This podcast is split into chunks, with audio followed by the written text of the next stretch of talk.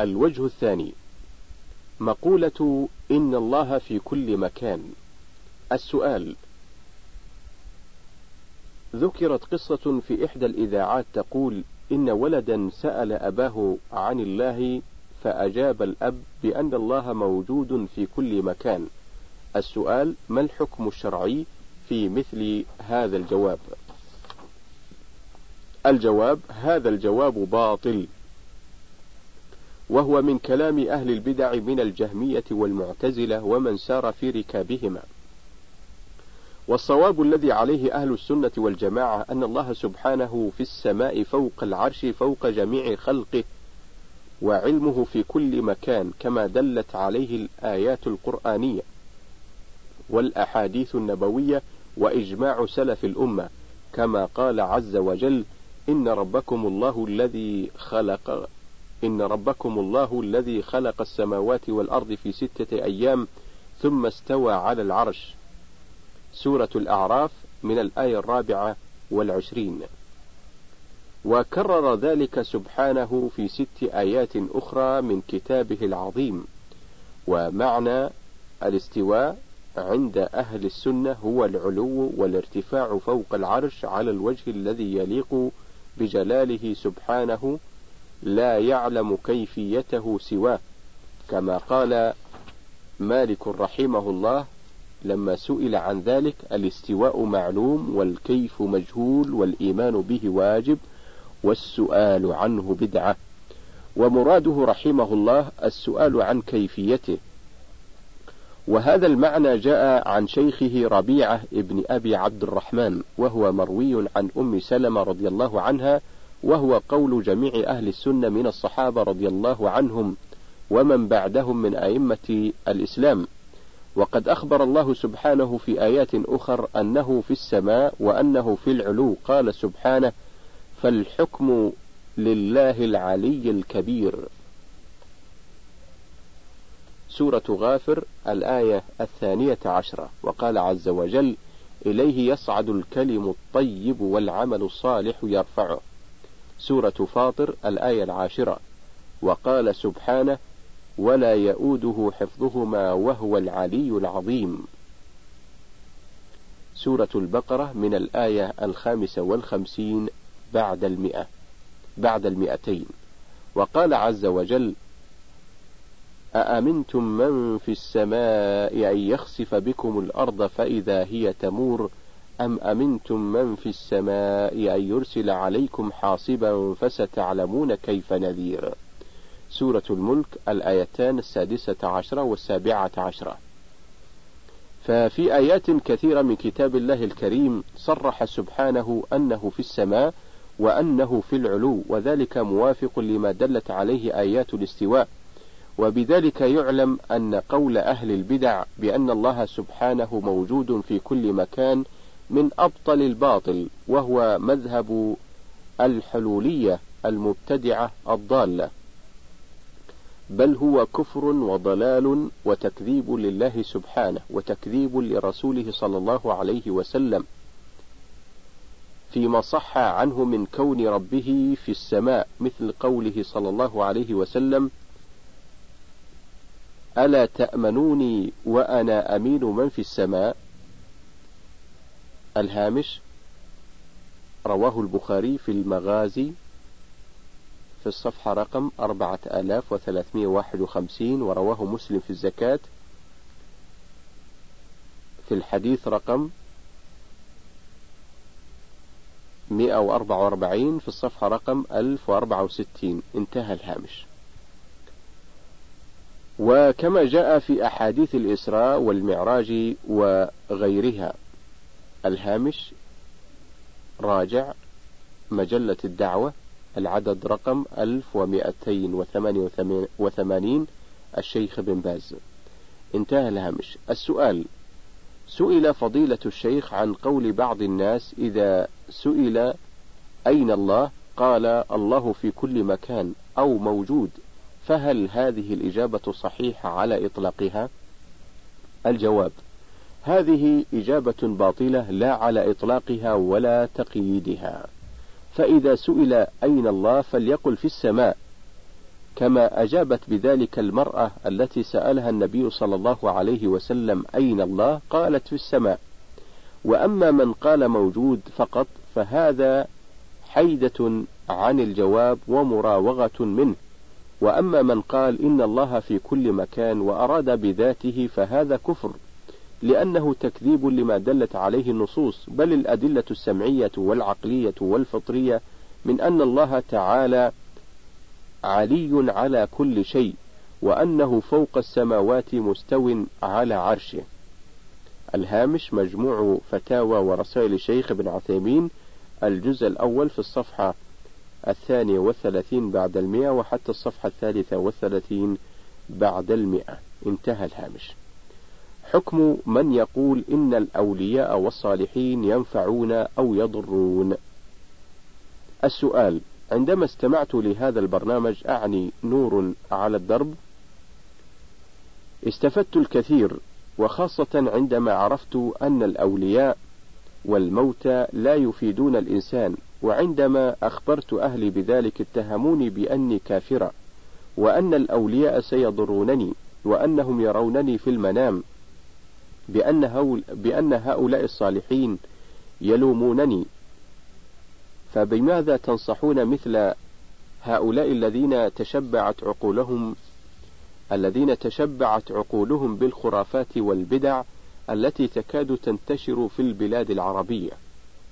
الجواب ننصح الجميع بأن يتقوا الله عز وجل ويعلموا أن السعادة والنجاة في الدنيا والآخرة في عبادة الله وحده واتباع النبي صلى الله عليه وسلم والسير على منهاجه فهو سيد الأولياء وأفضل الأولياء فالرسل والأنبياء هم أفضل الناس وهم أفضل الأولياء والصالحين.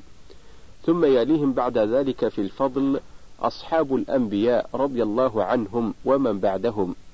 وأفضل هذه الأمة أصحاب نبينا محمد صلى الله عليه وسلم. ثم من بعدهم سائر ثم من بعدهم سائر المؤمنين على اختلاف درجاتهم ومراتبهم في التقوى فالأولياء هم أهل الصلاح والاستقامة على طاعة الله ورسوله وعلى رأس الأنبياء نبينا محمد ابن عبد الله عليه الصلاة والسلام. ثم أصحابه رضي الله عنهم ثم الأمثل فالأمثل في التقوى والإيمان كما تقدم وحبهم في الله والتأسي بهم في الخير وعمل الصالحات أمر مطلوب ولكن لا يجوز التعلق بهم وعبادتهم من دون الله ولا دعاءهم مع الله ولا أن يستعان بهم أو يطلب منهم المدد كأن يقول يا رسول الله أغثني أو يا علي أغثني أو يا الحسن أغثني أو انصرني أو يا سيد الحسين أو يا شيخ عبد القادر أو غيرهم. كل ذلك لا يجوز لأن العبادة حق الله لأن العبادة حق الله وحده كما قال عز وجل يا أيها الناس اعبدوا ربكم الذي خلقكم والذين من قبلكم لعلكم تتقون. سورة البقرة الآية الواحدة والعشرون. وقال تعالى ادعوني أستجب لكم. سورة غافر الآية الستون. وقال تعالى وما أمروا إلا ليعبدوا الله مخلصين له الدين. حنفاء.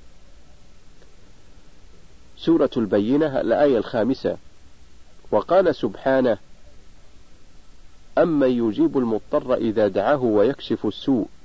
سورة النمل الآية الثانية والستون. وقال عز وجل ومن يدع مع الله إلها آخر لا برهان له به فإنما حسابه عند ربه إنه لا يفلح الكافرون. سورة المؤمنون الآية السابعة عشر بعد المئة.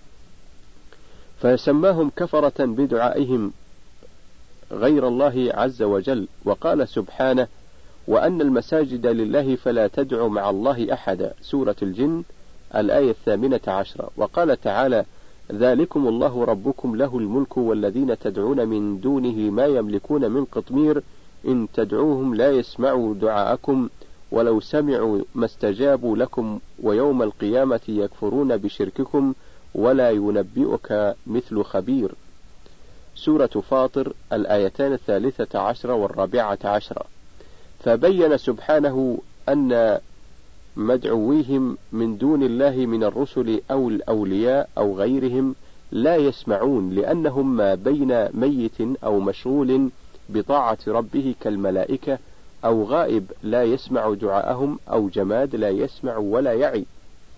ثم أخبر سبحانه أنهم لو سمعوا لم يستجيبوا لم يستجيبوا لدعائهم وأنهم يوم القيامة يكفرون بشركهم فعلم بذلك أن الله عز وجل هو الذي يسمع الدعاء ويجيب الداعي إذا شاء وهو النافع الضار المالك لكل شيء والقادر على كل شيء فالواجب الحذر من عبادة غيره والتعلق بغيره من الأموات والغائبين والجماد وغيرهم من المخلوقات التي لا تسمع الداعي ولا تستطيع نفعه أو ضره. أما الحي الحاضر القادر فلا بأس أن يستعان به فيما يقدر عليه كما قال عز وجل في قصة موسى فاستغاثه الذي من شيعته على الذي من عدوه سورة القصص الآية الخامسة عشرة. وكما يستعين المسلم في الجهاد وقتال الأعداء بإخوانه المجاهدين. والله ولي التوفيق.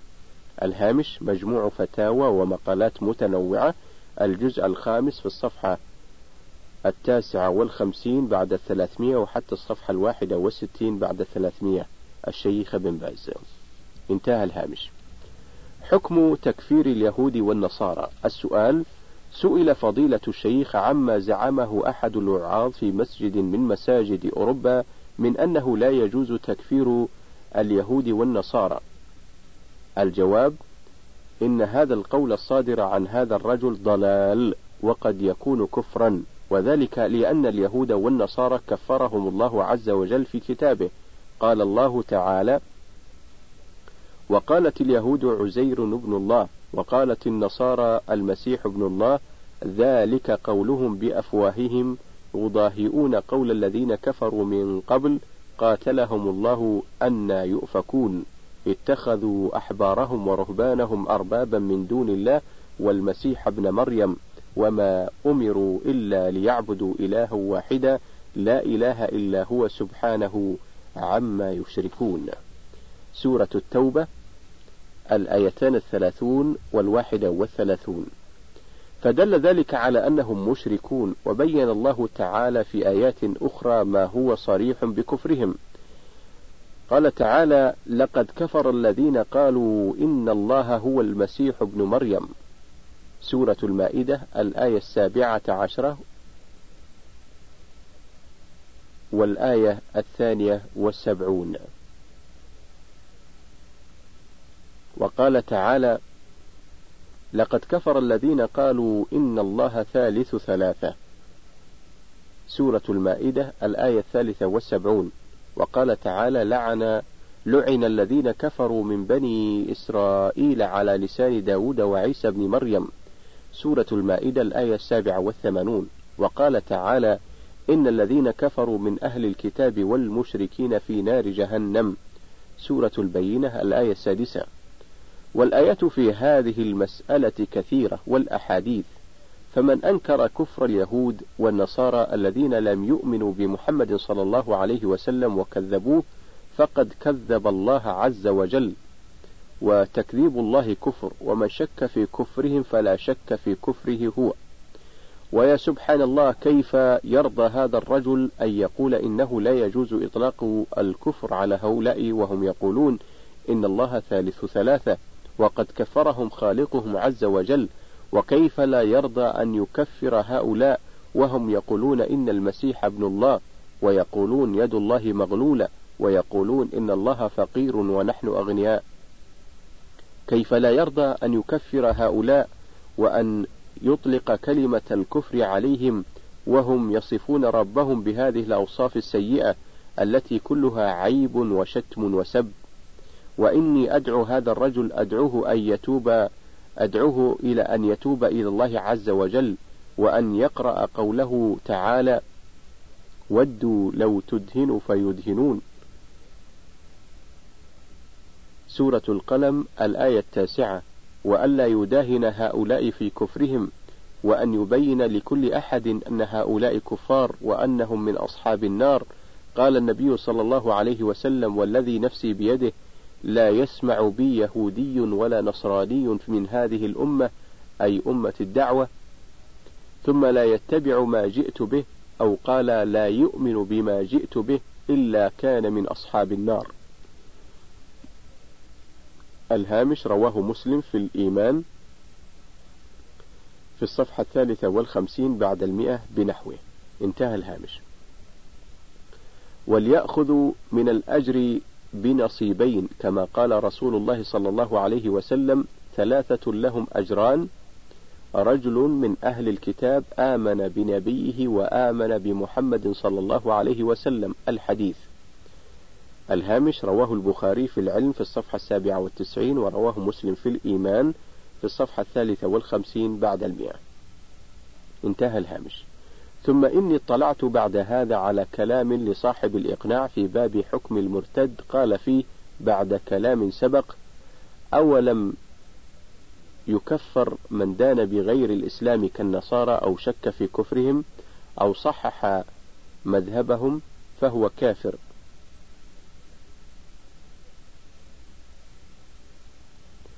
ونقل عن شيخ الإسلام قوله من اعتقد أن الكنائس بيوت الله وأن الله يعبد فيها أو وأن ما يفعله اليهود والنصارى عبادة لله وطاعة لله ولرسوله أو أنه يجب أو أنه يحب ذلك أو يرضاه أو أعانهم على فتحها وإقامة دينهم وأن ذلك قربة أو طاعة فهو كافر. وقال أيضا في موضع آخر من اعتقد أن زيارة أهل الذمة في كنائسهم قربة إلى الله فهو مرتد. فعلى هذا القائل أن يتوب إلى ربه من هذا القول العظيم الفرية وأن يعلن إعلانا صريحا بأن هؤلاء كفرة وأنهم من أصحاب النار وأن الواجب عليهم أن يتبعوا النبي الأمي محمدا صلى الله عليه وسلم فإنه مكتوب عندهم في التوراة والإنجيل يأمرهم بالمعروف وينهاهم عن المنكر ويحل لهم الطيبات ويحرم عليهم الخبائث ويضع عنهم إصرهم والأغلال التي كانت عليهم فالذين آمنوا به وعزروه ونصروه واتبعوا النور الذي أنزل معه أولئك هم المفلحون. سورة الأعراف الآية السابعة والخمسون بعد المئة، وهو بشارة عيسى بن مريم عليه الصلاة والسلام، فقد قال عيسى بن مريم ما حكاه ربه عنه يا بني إسرائيل إني رسول الله إليكم مصدقا لما بين يدي من التوراة ومبشرا برسول يأتي من بعد اسمه أحمد. فلما جاءهم بالبينات قالوا هذا سحر مبين. سورة الصف الآية السادسة. لما جاءهم من؟ ومن ومن الذي جاءهم؟ المبشر به أحمد. لما جاءهم بالبينات قالوا هذا سحر مبين وبهذا نرد دعوى أولئك النصارى الذين قالوا الذي بشر به عيسى أو الذي بشر به عيسى هو أحمد لا محمد. فنقول إن الله قال فلما جاءهم بالبينات ولم يأتكم بعد عيسى إلا محمد صلى الله عليه وسلم ومحمد هو أحمد. لكن الله ألهم عيسى أن يسمي محمدا بأحمد. لكن الله ألهم عيسى أن يسمي محمدا بأحمد لأن أحمد اسم تفضيل من الحمد فهو أحمد الناس لله وهو أحمد الخلق في الأوصاف في الأوصاف كاملة فهو عليه الصلاة والسلام أحمد الناس لله. جعلا لصيغة التفضيل من باب اسم الفاعل وهو أحمد الناس. بمعنى أحق الناس أن يحمد جعلا لصيغة التفضيل من باب اسم المفعول فهو حامد ومحمود على أكمل صيغة الحمد الدال عليها أحمد. وإني أقول إن كل من زعم أن في الأرض دينا يقبله الله سوى دين الإسلام فإنه كافر لا شك في كفره لأن الله عز وجل يقول في كتابه ومن يبتغ غير الإسلام دينا فلن يقبل منه وهو في الآخرة من الخاسرين. سورة آل عمران الآية الخامسة والثمانون ويقول عز وجل اليوم أكملت لكم دينكم وأتممت عليكم نعمتي ورضيت لكم الإسلام دينا. سورة المائدة الآية الثالثة. وعلى هذا وأكررها مرة ثالثة على هذا القائل أن يتوب إلى الله عز وجل وأن يبين للناس جميعا أن هؤلاء اليهود والنصارى كفار لأن الحجة قد قامت عليهم وبلغتهم الرسالة ولكنهم كفروا عنادا. ولقد كان اليهود يوصفون بأنهم مغضوب عليهم لأنهم علموا الحق وخالفوه. وكان النصارى يوصفون بأنهم ضالون لأنهم أرادوا الحق فضلوا عنه. أما الآن فقد علم الجميع الحق وعرفوه.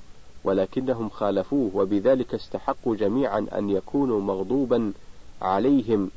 وإني أدعو هؤلاء اليهود والنصارى إلى أن يؤمنوا بالله ورسله جميعا وأن يتبعوا محمدا صلى الله عليه وسلم لأن هذا هو الذي أمروا به في كتبهم كما قال الله عز وجل ورحمتي وسعت كل شيء فسأكتبها للذين يتقون ويؤتون الزكاة والذين هم بآياتنا يؤمنون الذين يتبعون الرسول النبي الأمي الذي يجدوه الذي يجدونه مكتوبا عندهم في التوراة والإنجيل.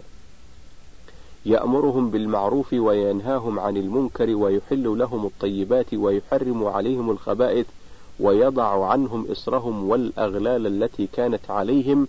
فالذين آمنوا به وعزروه ونصروه واتبعوا النور الذي أنزل معه أولئك هم المفلحون. سورة الأعراف الآية الخامسة والسبعون بعد المئة والآية السادسة والسبعون بعد المئة. وقال تعالى قل يا أيها الناس إني رسول الله إليكم جميعا الذي له ملك السماوات والأرض لا إله إلا هو يحيي ويميت لا إله إلا هو يحيي ويميت فآمنوا بالله ورسوله النبي الأمي الذي يؤمن بالله وكلماته واتبعوه لعلكم تهتدون. سورة الأعراف الآية الثامنة والخمسون بعد المئة. وهذا يؤيد ما ذكرناه في صدر الجواب وهذا أمر لا إشكال فيه والله المستعان. الهامش مجموع فتاوى ورسائل فضيلة الشيخ ابن عثيمين الجزء الثالث من الصفحة الثامنة عشرة وحتى الصفحة الثالثة والعشرين. انتهى الهامش. حكم عبادة القبور بالطواف ودعاء أصحابها. السؤال سئل فضيلة الشيخ عمن يعبد القبور بالطواف حولها ودعاء أصحابها والنذر لهم إلى غير ذلك من أنواع العبادة؟ الجواب هذا سؤال عظيم وجوابه يحتاج إلى بسط بعون الله عز وجل فنقول إن أصحاب القبور ينقسمون إلى قسمين. القسم الأول قسم توفي على الإسلام. ويثني الناس عليه خيرا. فهذا يرجى له الخير ولكنه مفتقر إلى إخوانه المسلمين يدعون الله له بالمغفرة والرحمة. وهو داخل في عموم قوله تعالى والذين جاءوا من بعدهم يقولون ربنا اغفر لنا ولإخواننا الذين سبقونا بالإيمان ولا تجعل في قلوبنا غلا للذين آمنوا ربنا إنك رؤوف رحيم. سورة الحشر الآية العاشرة. وهو بنفسه لا ينفع أحدا إذ أنه ميت جثة لا يستطيع أن يدفع عن نفسه الضر ولا عن غيره. ولا أن يجلب لنفسه النفع ولا لغيره فهو محتاج إلى نفع إخوانه آه، غير نافع لهم. القسم الثاني من أصحاب القبور من من أفعاله تؤدي إلى فسقه الفسق المخرج من الملة كأولئك الذين يدعون أنهم أولياء ويعلمون الغيب ويشفون من المرض ويجلبون الخير والنفع بأسباب غير معلومة حسا ولا شرعا. فهؤلاء الذين ماتوا على الكفر لا يجوز الدعاء لهم ولا الترحم عليهم لقول الله تعالى ما كان للنبي والذين آمنوا أن يستغفروا للمشركين ولو كانوا أولي قربى من بعد ما تبين لهم من بعد ما تبين لهم أنهم أصحاب الجحيم وما كان استغفار إبراهيم لأبيه إلا عن موعدة وعدها إياه. فلما تبين له أنه عدو لله تبرأ منه إن إبراهيم لأواه حليم. سورة التوبة الآية الثالثة عشر بعد المئة والرابعة عشرة بعد المئة. وهم لا ينفعون أحدا ولا يضرونه ولا يجوز لأحد أن يتعلق بهم. وإن قدر أن أحدا رأى, رأى كرامات لهم مثل أن يتراءى له أن في قبورهم نورا أو أنه يخرج منها ريحة, ريحة طيبة أو ما أشبه ذلك وهم معروفون بأنهم ماتوا على الكفر فإن هذا من خداع إبليس وغروره ليفتن هؤلاء بأصحاب هذه القبور. وإنني أحذر إخواني المسلمين من أن يتعلقوا بأحد سواء سوى الله عز وجل فإنه سبحانه وتعالى هو الذي بيده ملكوت السماوات والأرض وإليه يرجع الأمر كله. ولا يجيب دعوة المضطر إلا الله ولا يكشف السوء إلا الله. قال تعالى وما بكم من نعمة فمن الله ثم إذا مسكم الضر فإليه تجأرون. سورة النحل الآية الثالثة والخمسون. ونصيحتي لهم أيضا ألا يقلدوا في دينهم ولا يتبعوا أحدا إلا رسول الله صلى الله عليه وسلم لقول الله عز وجل لقد كان لكم في رسول الله أسوة حسنة لمن كان يرجو الله واليوم الآخر وذكر الله كثيرا. سورة الأحزاب الآية الواحدة والعشرون. ولقوله تعالى قل إن كنتم تحبون الله فاتبعوني يحببكم الله. سورة آل عمران الآية الواحدة والثلاثون. ويجب على جميع المسلمين أن يزنوا أعمال من يدعي الولاية بما جاء في الكتاب والسنة. فإن وافق الكتاب والسنة فإنه يرجى أن يكون من أولياء الله. وإن خالف الكتاب والسنة فليس من أولياء الله. وقد ذكر الله في كتاب وقد ذكر الله في كتابه ميزانا قسطا عدلا في معرفة أولياء الله حيث قال ألا إن أولياء الله لا خوف عليهم ولا هم يحزنون الذين آمنوا وكانوا يتقون. سورة يونس الآيتان الثانية والستون والثالثة والستون. فمن كان مؤمنا تقيا كان لله وليا ومن لم يكن كذلك فليس بولي لله. ومن كان معه بعض الإيمان والتقوى كان فيه شيء من الولاية. ومع ذلك فإننا لا نجزم لشخص بعينه بشيء. ولكننا نقول على سبيل العموم كل من كان مؤمنا تقيا كان لله وليا. وليعلم أن الله عز وجل وليعلم أن الله عز وجل قد يفتن الإنسان بشيء في من مثل هذه الأمور فقد يتعلق الإنسان بالقبر فيدعو صاحبه أو يأخذ من ترابه يتبرك به فيحصل مطلوبه ويكون ذلك فتنة من الله عز وجل لهذا الرجل لأننا نعلم أن هذا القبر لا يجيب الدعاء وأن هذا التراب لا يكون سببا لزوال ضرر أو جلب نفع. نعلم ذلك لقول الله عز وجل ومن أضل ممن يدعو من دون الله من لا يستجيب له إلى يوم القيامة وهم عن دعائهم غافلون. وإذا حشر الناس كانوا لهم أعداء وكانوا بعبادتهم كافرين. سورة الأحقاف الآيتان الخامسة والسادسة. وقال تعالى والذين يدعون من دون الله لا يخلقون شيئا وهم يخلقون أموات غير أحياء وما يشعرون أيان يبعثون. سورة النحل الآيتان العشرون والواحدة والعشرون. والآيات في هذا المعنى كثيرة تدل على أن كل من دعي من دون الله فلن يستجيب الدعاء ولن ينفع الداعي ولكن قد يحصل المطلوب المدعو به عند دعاء غير الله فتنة وامتحانا. ونقول إن حصل هذا الشيء عند الدعاء أي عند دعاء هذا الذي دعي من دون الله لا بدعائه وفرق بين حصول الشيء بالشيء وبين حصول الشيء عند الشيء فإننا نعلم علم اليقين أن دعاء غير الله ليس سببا لجلب النفع أو دفع الضرر بالآيات الكثيرة التي ذكرها الله عز وجل في كتابه. ولكن قد يحصل الشيء عند هذا الدعاء فتنة وامتحانا والله تعالى قد يبتلي الإنسان بأسباب المعصية ليعلم سبحانه وتعالى من كان عبدا لله ومن كان عبدا لهواه. ألا ترى إلى أصحاب السبت من اليهود حيث حرم الله عليهم أن يصطادوا أن يصطادوا الحيتان في يوم السبت فابتلاهم الله عز وجل فكانت الحيتان تأتي يوم السبت بكثرة عظيمة وفي غير يوم السبت تختفي فطال عليهم الأمد. وقالوا كيف نحرم أو كيف نحرم أنفسنا هذه الحيتان؟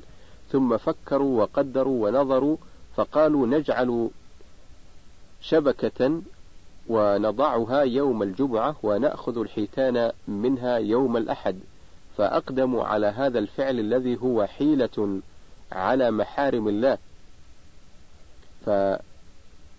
فقلبهم الله قردة خاسئين. قال الله تعالى واسأل واسألهم عن القرية التي كانت حاضرة البحر إذ يعدون في السبت إذ تأتيهم حيتانهم يوم سبتهم شرعا ويوم لا يسبتون لا تأتيهم كذلك نبلوهم بما كانوا يفسقون. سورة الأعراف الآية الثالثة والستون بعد المئة. وقال عز وجل ولقد علمتم الذين اعتدوا منكم في السبت فقلنا لهم كونوا قردة خاسئين فجعلناها نكالا لما بين يديها وما خلفها وموعظة للمتقين. سورة البقرة الآيتان الخامسة والستون والسادسة والستون. فانظر كيف يسر الله لهم هذه الحيتان في اليوم الذي منعوا من صيدها فيه، ولكنهم والعياذ بالله لم يصبروا فقاموا بهذه الحيلة على محارم الله. ثم انظر إلى ما حصل لأصحاب النبي صلى الله عليه وسلم حيث ابتلاهم الله تعالى وهم محرمون بالصيود المحرمة على المحرم فكانت في متناول أيديهم ولكنهم رضي الله عنهم لم يجرؤوا على شيء منها. قال الله تعالى يا أيها الذين آمنوا ليبلونكم الله بشيء من الصيد تناله أيديكم ورماحكم ليعلم الله من يخافه بالغيب فمن اعتدى بعد ذلك فله عذاب أليم. سورة المائدة الآية الرابعة والتسعون. كانت الصيود في متناول أيديهم يمسكون الصيد العادي باليد وينالون الصيد الطائر بالرماح فيسهل عليهم جدا. ولكنهم رضي الله عنهم خافوا الله عز وجل فلم يقدموا على أخذ شيء من الصيود. وهكذا يجب على المرء إذا هيئت له أسباب الفعل المحرم أن يتقي الله عز وجل وألا يقدم على فعل هذا المحرم وأن يعلم أن تيسير أسبابه من باب الابتلاء والامتحان فليحجم وليصبر فإن العاقبة للمتقي.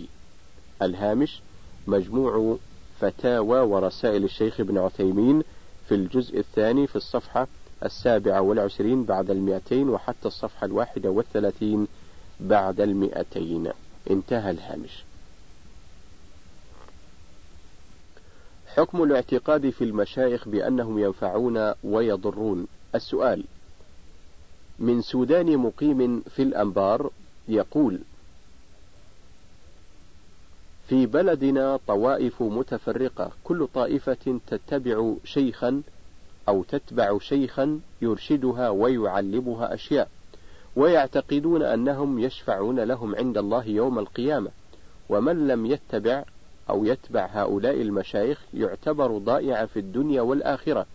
فهل علينا اتباع هؤلاء أم نخالفهم؟ أفيدونا بارك الله فيكم. الجواب الحمد لله والصلاة والسلام على رسول الله وعلى آله وأصحابه ومن اهتدى بهداه. أما بعد فيذكر السائل أن لديهم مشايخ يتبعونهم وأن من ليس له شيخ فهو ضائع في الدنيا والآخرة إذا لم يطع هذا الشيخ. والجواب عن هذا أن هذا غلط ومنكر لا يجوز اتخاذه ولا اعتقاده. وهذا واقع فيه كثير من الصوفية يرون أن مشايخهم هم القادة. وأن الواجب اتباعهم مطلقا وهذا غلط عظيم وجهل كبير. وليس في الدنيا أحد يجب اتباعه والأخذ بقوله سوى رسول الله صلى الله عليه وسلم. فهو المتبع عليه الصلاة والسلام. أما العلماء فكل واحد يخطئ ويصيب فلا يجوز اتباع قول أحد من الناس كائنا من كان إلا إذا وافق شريعة الله. وإن كان عالما كبيرا. فقوله لا يجب اتباعه إلا إذا كان موافقا لشرع الله الذي جاء به محمد عليه الصلاة والسلام لا الصوفية ولا غير الصوفية واعتقاد الصوفية في هؤلاء المشايخ أمر باطل وغلط فالواجب عليهم التوبة إلى الله من ذلك وأن يتبعوا محمدا صلى الله عليه وسلم فيما جاء به من الهدى. قال تعالى قل إن كنتم تحبون الله فاتبعوني يحببكم الله ويغفر, ويغفر لكم ذنوبكم. سورة آل عمران الآية الواحدة والثلاثون. المعنى قل يا أيها الرسول للناس إن كنتم تحبون الله فاتبعوني يحببكم الله. والمراد هو محمد صلى الله عليه وسلم. والمعنى قل يا محمد لهؤلاء الناس المدعين لمحبة الله إن كنتم تحبون الله فاتبعوني يحببكم الله. وقال تعالى وما آتاكم الرسول فخذوه وما آتاكم الرسول فخذوه وما نهاكم عنه فانتهوا سورة الحشر الآية السابعة. وقال سبحانه وأقيموا الصلاة وآتوا الزكاة وأطيعوا الرسول لعلكم ترحمون سورة النور الآية السادسة والخمسون. فالطاعة الواجبة هي طاعة الله ورسوله ولا يجوز طاعة أحد من الناس بعد الرسول صلى الله عليه وسلم إلا إذا وافق قوله شريعة الله. فكل واحد يخطئ ويصيب ما عدا رسول الله صلى الله عليه وسلم فإن الله عصمه وحفظه فيما يبلغه للناس من شرع الله عز وجل. قال تعالى والنجم إذا هوى ما ضل صاحبكم وما غوى وما ينطق عن الهوى إن هو إلا وحي يوحى. سورة النجم من الآية الأولى وحتى الرابعة. فعلينا جميعا أن نتبع ما جاء به عليه الصلاة والسلام وأن نعتصم بدين الله ونحافظ عليه وألا نغتر بقول الرجال وألا نأخذ بأخطائهم بل يجب أن تعرض أقوال الناس وآراؤهم على كتاب الله وسنة رسوله فما, فما وافق الكتاب والسنة أو أحدهما قبل وإلا فلا. قال تعالى يا أيها الذين آمنوا أطيعوا الله وأطيعوا الرسول وأولي الأمر منكم فإن تنازعتم في شيء فردوه إلى الله والرسول إن كنتم تؤمنون بالله واليوم الآخر ذلك خير وأحسن تأويلا. سورة النساء الآية التاسعة والخمسون. وقال تعالى وما اختلفتم فيه من شيء فحكمه إلى الله. سورة الشورى الآية العاشرة. وقال عز وجل وأن هذا صراطي مستقيما فاتبعوه ولا تتبعوا السبل فتفرق بكم عن سبيله. ذلكم وصاكم به لعلكم تتقون. سورة الأنعام الآية الثالثة والخمسون بعد المئة. فتقليد المشايخ واتباع آرائهم بغير علم وبصيرة ذلك أمر لا يجوز عند جميع العلماء بل منكر بإجماع أهل السنة والجماعة. لكن ما وافق الحق من أقوال العلماء أخذ به لأنه وافق الحق لا لأنه قول فلان وما خالف الحق من أقوال العلماء أو مشايخ الصوفية أو غيرهم وجب رده وعدم الأخذ به. لكونه خالف الحق لا لكونه قول لا لكونه قول فلان أو فلان.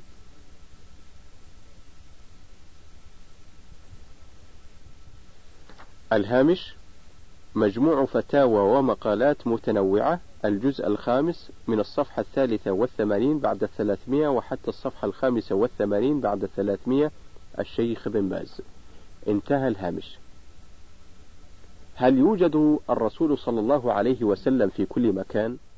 السؤال هل يوجد الرسول عليه الصلاة والسلام في كل مكان؟ وهل كان يعلم الغيب؟ الجواب: قد علم من الدين بالضرورة وبالأدلة الشرعية أن رسول الله صلى الله عليه وسلم لا يوجد في كل مكان، وإنما يوجد جسمه في قبره فقط في المدينة المنورة، أما روحه فهي ففي الرفيق الأعلى في الجنة.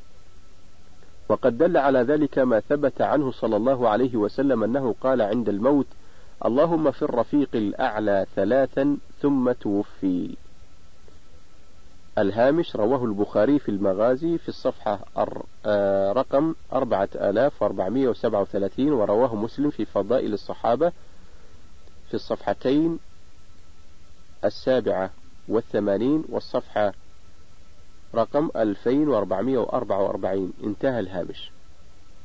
وقد أجمع علماء الإسلام من الصحابة ومن بعدهم أنه عليه الصلاة والسلام دفن في بيت عائشة رضي الله عنه المجاور لمسجده الشريف ولم يزل جسمه فيه إلى حين التاريخ أما روحه وأرواح بقية الأنبياء والمرسلين وأرواح المؤمنين فكلها في الجنة لكنها على منازل في نعيمها ودرجاتها حسب ما خص الله به الجميع من العلم والإيمان والصبر على حمل المشاق في سبيل الدعوة إلى الحق. أما الغيب فلا يعلمه إلا الله وحده. وإنما يعلم الرسول صلى الله عليه وسلم وغيره من الخلق من الغيب ما أطلعهم الله عليه مما ورد في القرآن الكريم والسنة المطهرة من بيانه لأمور الجنة والنار وأحوال القيامة وغير ذلك مما دل عليه القرآن والأحاديث الصحيحة كأخبار الدجال وطلوع الشمس من مغربها وخروج الدابة ونزول المسيح عيسى بن مريم في آخر الزمان وأشباه ذلك لقول الله عز وجل في سورة النمل قل لا يعلم من في السماوات والأرض الغيب إلا الله وما يشعرون أيان يبعثون. سورة النمل الآية الخامسة والستون. وقوله سبحانه قل لا أقول لكم عندي خزائن الله ولا أعلم الغيب. سورة الأنعام الآية الخمسون.